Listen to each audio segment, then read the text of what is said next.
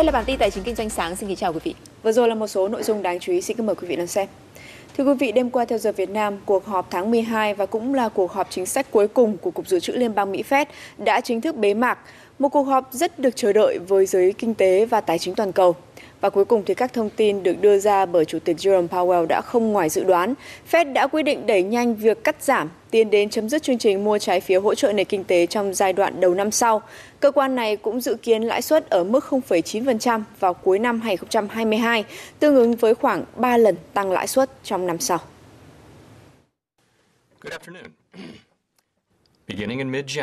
Kể từ giữa tháng 1, chúng tôi sẽ giảm lượng mua dòng trái phiếu khoảng 30 tỷ đô la Mỹ mỗi tháng. Nghĩa là nếu nền kinh tế tiếp tục đi đúng hướng, thì chúng tôi sẽ hoàn tất chương trình vào tháng 3, sớm hơn so với kế hoạch trước đây. Việc đẩy nhanh đến từ áp lực lạm phát gia tăng và thị trường lao động đang được củng cố mạnh mẽ. Nền kinh tế không cần phải có sự hỗ trợ lớn như trước. Và để làm rõ hơn những tác động từ quyết định này thì chúng tôi đã kết nối với phóng viên Lê Tuyển từ Trung tâm Tài chính New York. Vâng, xin chào anh Lê Tuyển ạ. Thưa anh là thị trường đã phản ứng như thế nào sau các quy định được Fed công bố ạ?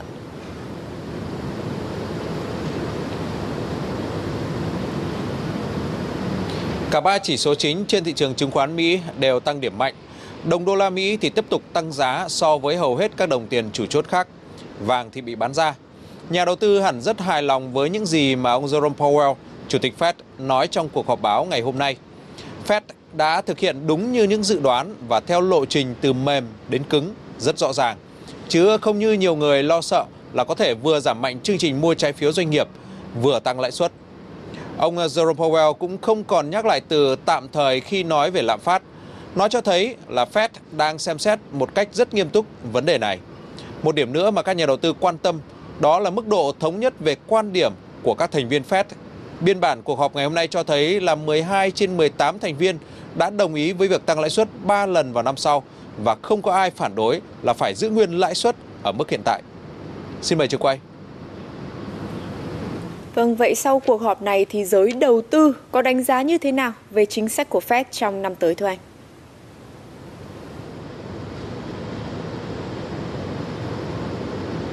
Dựa trên những gì được đưa ra trong cuộc họp thì giới đầu tư cho rằng 3 lần tăng lãi suất trong năm tới là rõ ràng rồi.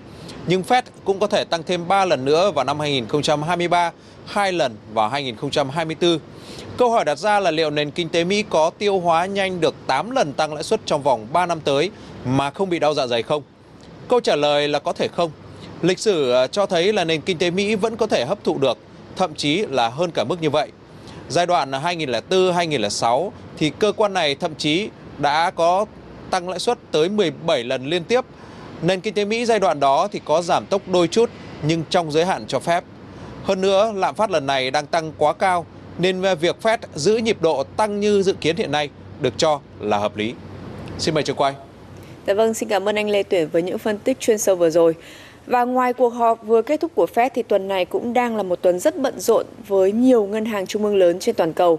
Trong ngày hôm qua thì cuộc họp của Ngân hàng Trung ương châu Âu ECB cũng đã khai mạc nhằm chuẩn bị định hướng chính sách tiền tệ cho năm sau trong bối cảnh khối Eurozone và cả Liên minh châu Âu đang đối mặt với những khó khăn từ lạm phát và làn sóng dịch Covid-19 mới.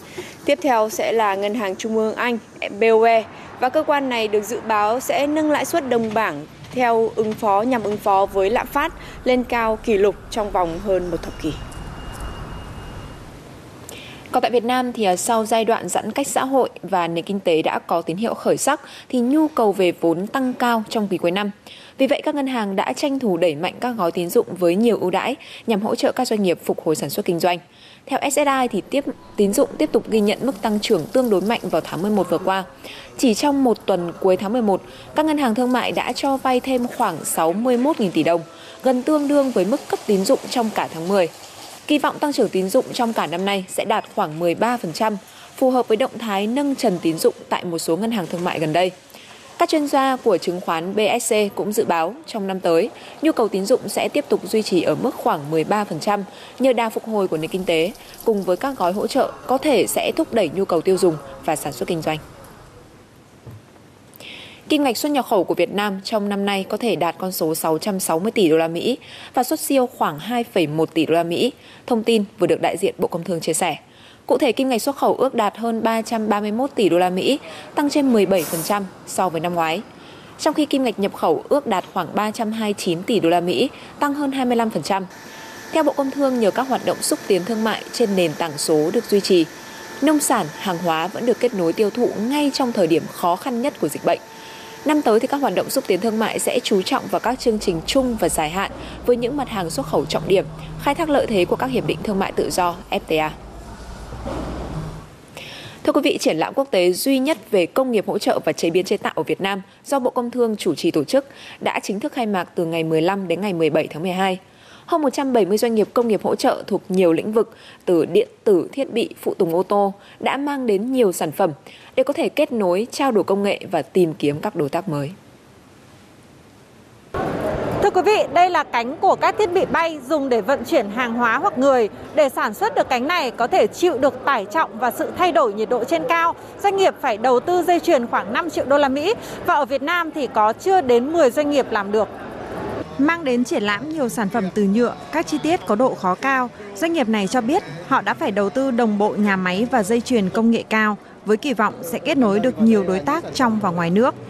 Chúng tôi phát triển ờ, từ giai đoạn ờ, ý tưởng và thiết kế sản phẩm, ờ, hợp tác phát triển sản phẩm với các hãng nước ngoài và trong ba lĩnh vực là một là các thiết bị vận chuyển, hàng không, tàu thủy, tàu hỏa, ô tô, xe điện và các cái thiết bị bay hiện đại.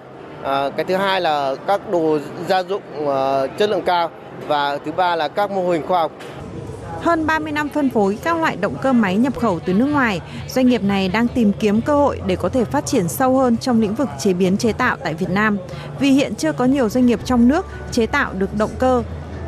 Là một tập đoàn đa quốc gia chuyên về chế tạo ờ, động cơ, Quay Trai cũng rất là mong muốn là chính phủ tạo điều kiện có thể xây dựng nhà máy và có thể đặt nền tảng cho cái nhà máy sản xuất chế tạo máy tại Việt Nam trong tương lai.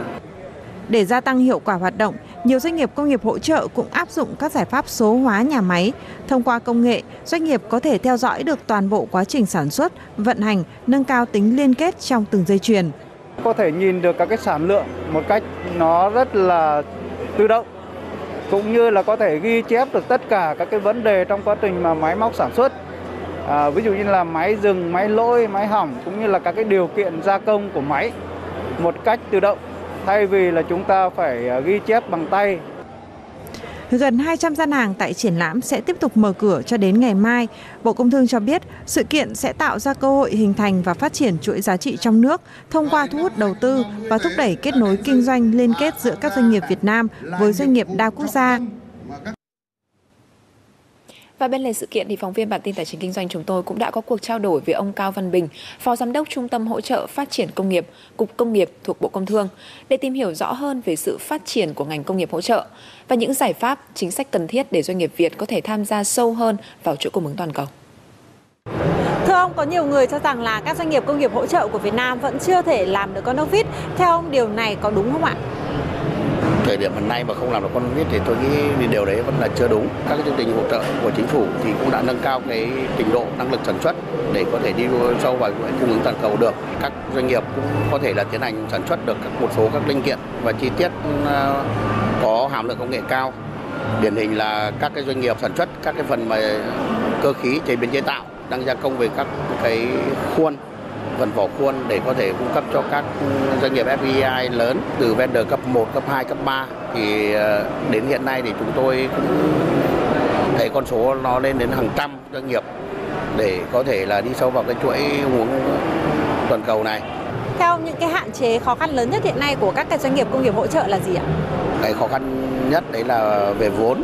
Hiện nay thì ờ, đối với chính phủ cũng là có những cái chương trình rất ưu đãi về mặt vay vốn. Tuy nhiên cái việc mà tiếp cận cái, cái các cái nguồn vốn thì cũng đang các doanh nghiệp vừa và nhỏ cũng đang thực sự khó khăn. Thông thường các hàm lượng về mặt công nghệ thì phải có cái phần kinh phí để đầu tư ban đầu.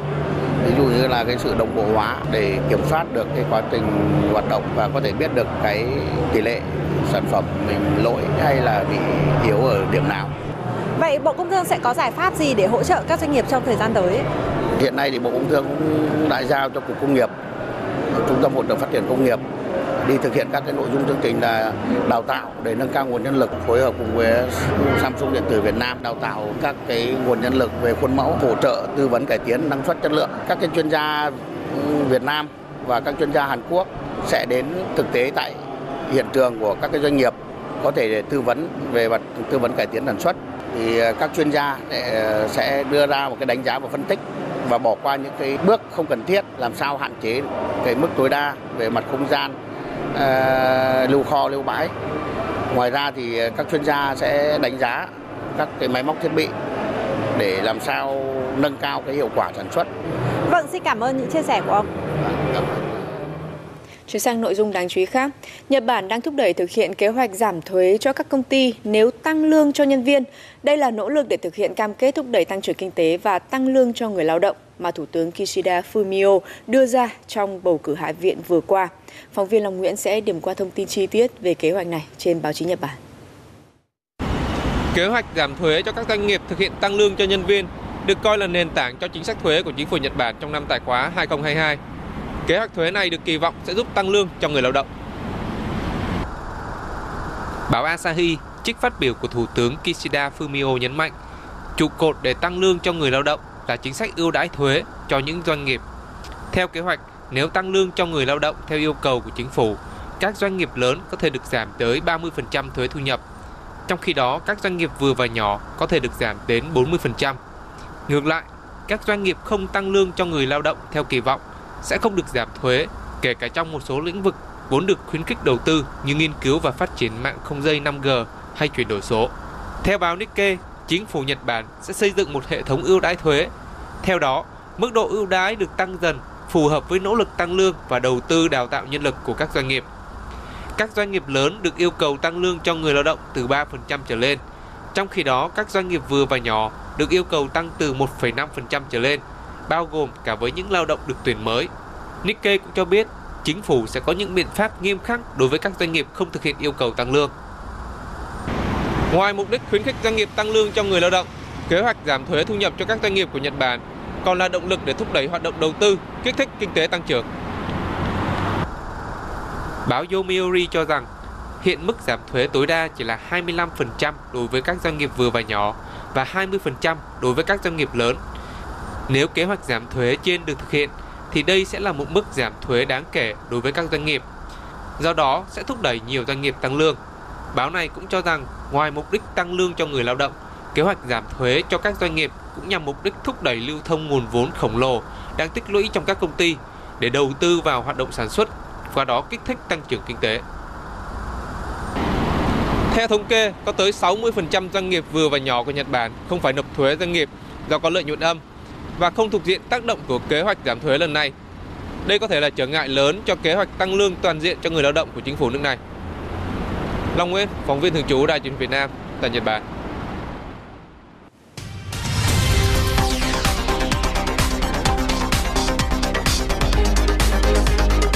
Việt Nam hướng đến mục tiêu có 1 triệu doanh nghiệp số vào năm 2025.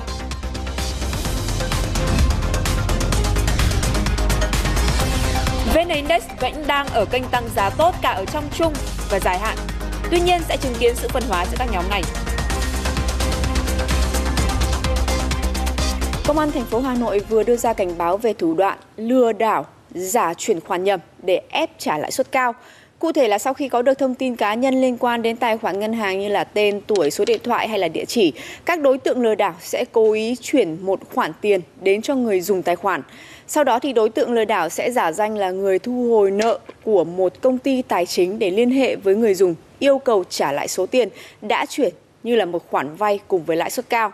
Cơ quan công an khuyến cáo là nếu gặp trường hợp trên thì chủ tài khoản nên đến ngân hàng làm việc trực tiếp và không bao giờ cung cấp mã OTP, tên đăng nhập, mật khẩu của tài khoản ngân hàng cho bất cứ ai. Thưa quý vị, kinh tế số là nền kinh tế dựa trên dữ liệu và Việt Nam hiện có 70 triệu người dùng Internet và có một nguồn dữ liệu số dồi dào. Làm thế nào để có thể làm chủ dữ liệu số quốc gia? Qua đó khai thác và sử dụng hiệu quả nguồn tài nguyên được mệnh danh là dầu mỏ của thế kỷ 21. Đây chính là chủ đề thu hút được nhiều sự quan tâm trong ngày Internet Việt Nam lần thứ 10 vừa được Bộ Thông tin và Truyền thông tổ chức mới đây tại Hà Nội. Theo dự báo của Google Temasek, nền kinh tế Internet Việt Nam sẽ lớn thứ hai Đông Nam Á, đạt 220 tỷ đô la Mỹ về tổng giá trị hàng hóa vào năm 2030. Tuy nhiên hiện tại, 80% dữ liệu Internet của Việt Nam vẫn đang được lưu trữ ở nước ngoài. Đã gọi là tài nguyên quốc gia thì chúng ta phải đặt ở quốc gia chúng ta. Tài nguyên quốc gia được đặt ở trong nước thì chúng ta mới có cái cơ hội để có thể làm chủ và khai thác cái hiệu quả cái đó. Đứng từ góc độ là doanh nghiệp thì sẽ hiểu hơn những ờ, người dùng của mình, ờ, khán giả của mình để mà có thể cung cấp những cái dịch vụ tốt hơn mà dữ liệu được bảo vệ ở trong nước thì đồng nghĩa việc là gì cái việc mà an toàn dữ liệu cá nhân sẽ được bảo đảm hơn. Đại diện Bộ Thông tin và Truyền thông cho biết, Việt Nam hiện có 65.000 doanh nghiệp công nghệ số, đồng hành cùng gần 1 triệu doanh nghiệp, với mục tiêu là chuyển mình thành 1 triệu doanh nghiệp số trong 5 năm tới. Thì hiện nay Bộ Thông tin Truyền thông cũng đưa ra chiến lược phát triển hạ tầng, trong đó là có triển khai 5G vào năm 2022 và đặc biệt là sẽ phủ sóng cơ bản 100% dân số vào năm 2023. Ờ, phát triển là mỗi một hộ gia đình sẽ có một đường kết nối cáp quang và mỗi một người dân sẽ có một điện thoại thông minh. Đấy là một trong những cái chính sách của Đảng và Nhà nước làm để mà thu hẹp khoảng cách số. Bộ Thông tin và Truyền thông hiện đang đề xuất xây dựng các luật liên quan để hoàn thiện thể chế về quản lý chia sẻ cũng như kinh doanh dữ liệu. Bên cạnh đó, cơ quan này cũng xây dựng chiến lược phát triển hạ tầng số, cung cấp kết nối 5G cũng như kết nối internet cho người dân. Thưa quý vị, trong bối cảnh dịch bệnh diễn biến phức tạp, thu ngân sách nhà nước lại về đích sớm. Trong đó thì một số khoản thu từ chứng khoán, ngân hàng, bất động sản tăng đột biến, góp phần tăng thu cho ngân sách. Thu ngân sách nhà nước trong 11 tháng năm nay do cơ quan thuế quản lý đạt gần 1,18 triệu tỷ đồng, bằng 105% so với dự toán và bằng 108% so với cùng kỳ năm ngoái. Theo đại diện Tổng cục Thuế, số thu thuế phí nội địa đạt khá so với dự toán là do các địa phương đã mở cửa trở lại, kinh tế dần phục hồi, trong đó có một số khối ngành như là ngân hàng thương mại, hoạt động kinh doanh bất động sản, hoạt động chuyển nhượng vốn và đầu tư vốn, hoạt động kinh doanh chứng khoán có tốc độ tăng trưởng cao và đóng góp lớn cho ngân sách. Theo ghi nhận từ các sàn giao dịch bất động sản, nhà đất khu vực phía Tây Hà Nội đang nhộn nhịp trở lại. Đây đồng thời cũng là khu vực luôn duy trì nguồn cung sơ cấp lớn nhất trong thị trường trong suốt 5 năm qua, theo báo cáo của Savills Việt Nam. Hạ tầng giao thông đồng bộ, kết nối tới trung tâm hành chính mới thuận lợi chính là lợi thế lớn nhất của khu vực này. Anh Hùng mới đầu tư vài lô đất tại huyện Hoài Đức. Anh chia sẻ, so với nhiều quận huyện khác ở Hà Nội, giá đất ở đây còn khá hợp lý. Mặt bằng giá là thấp, mình có thể đầu tư được. Thì khi mà đô thị hóa và các hạ tầng xung quanh kết nối giao thông như đường vành đai 3.5, đường uh, Trịnh Văn Bô, Đấy, nó sẽ hình thành thì cái giá trị của đất nó sẽ tăng lên. Bất động sản thì nó vẫn là một cái kênh đầu tư ổn định. Đấy, và thứ hai là có thể đầu tư lâu dài được. Hoài Đức cũng đang chú trọng rất là mạnh về đầu tư về hạ tầng giao thông cũng như là một số cái tuyến đường vành đai ấy, kết nối thẳng trực tiếp uh, ra đại lộ Thăng Long. Cái nhu cầu bất động sản uh, mua bất động sản của các nhà đầu tư ở khu vực ven đô lại càng tăng cao bởi vì là uh, các nhà đầu tư ấy muốn uh, sở hữu một cái vị trí bất động sản ở trong những cái khu đô thị nó có mang tính chất quy mô, uh, có tiện ích. Công ty Saville Việt Nam gần đây đưa ra nhận định nhà đất ở khu vực phía Tây thể hiện là khoản đầu tư hấp dẫn khi giá nhà tại một số khu vực đã tăng 10% mỗi năm kể từ năm 2017 đến nay. Nhiều nhà đầu tư quan tâm tới các sản phẩm nhà ở gắn liền với đất. Tuy nhiên, nguồn cung lại rất hạn chế. Số lượng dự án chung cư vẫn chiếm áp đảo. Đại diện bán hàng tại dự án Hinode Royal Park cho biết, loại hình nhà phố thương mại shop house vừa ở vừa kinh doanh luôn có giao dịch tốt nhất. Thời điểm cuối năm bây giờ thì à, hiện tại các nhà đầu tư đang đi tìm đất ở các khu vực ờ, huyện của thành phố Hà Nội và ra các huyện bây giờ thì chuẩn bị ví dụ như Hoài Đức là chuẩn bị lên quận. Thường các chủ đầu tư sẽ làm các thiết kế sẵn cho các nhà đầu tư và xây dựng. Theo các chuyên gia, để nhà phố thương mại hoạt động hiệu quả, yếu tố dịch vụ hạ tầng tiện ích rất quan trọng, tạo tiền đề để hình thành các khu phố sầm uất thay vì việc chỉ mua đất rồi để đó. Bởi vậy, người mua nhà cần xem xét kỹ các yếu tố này tại các dự án.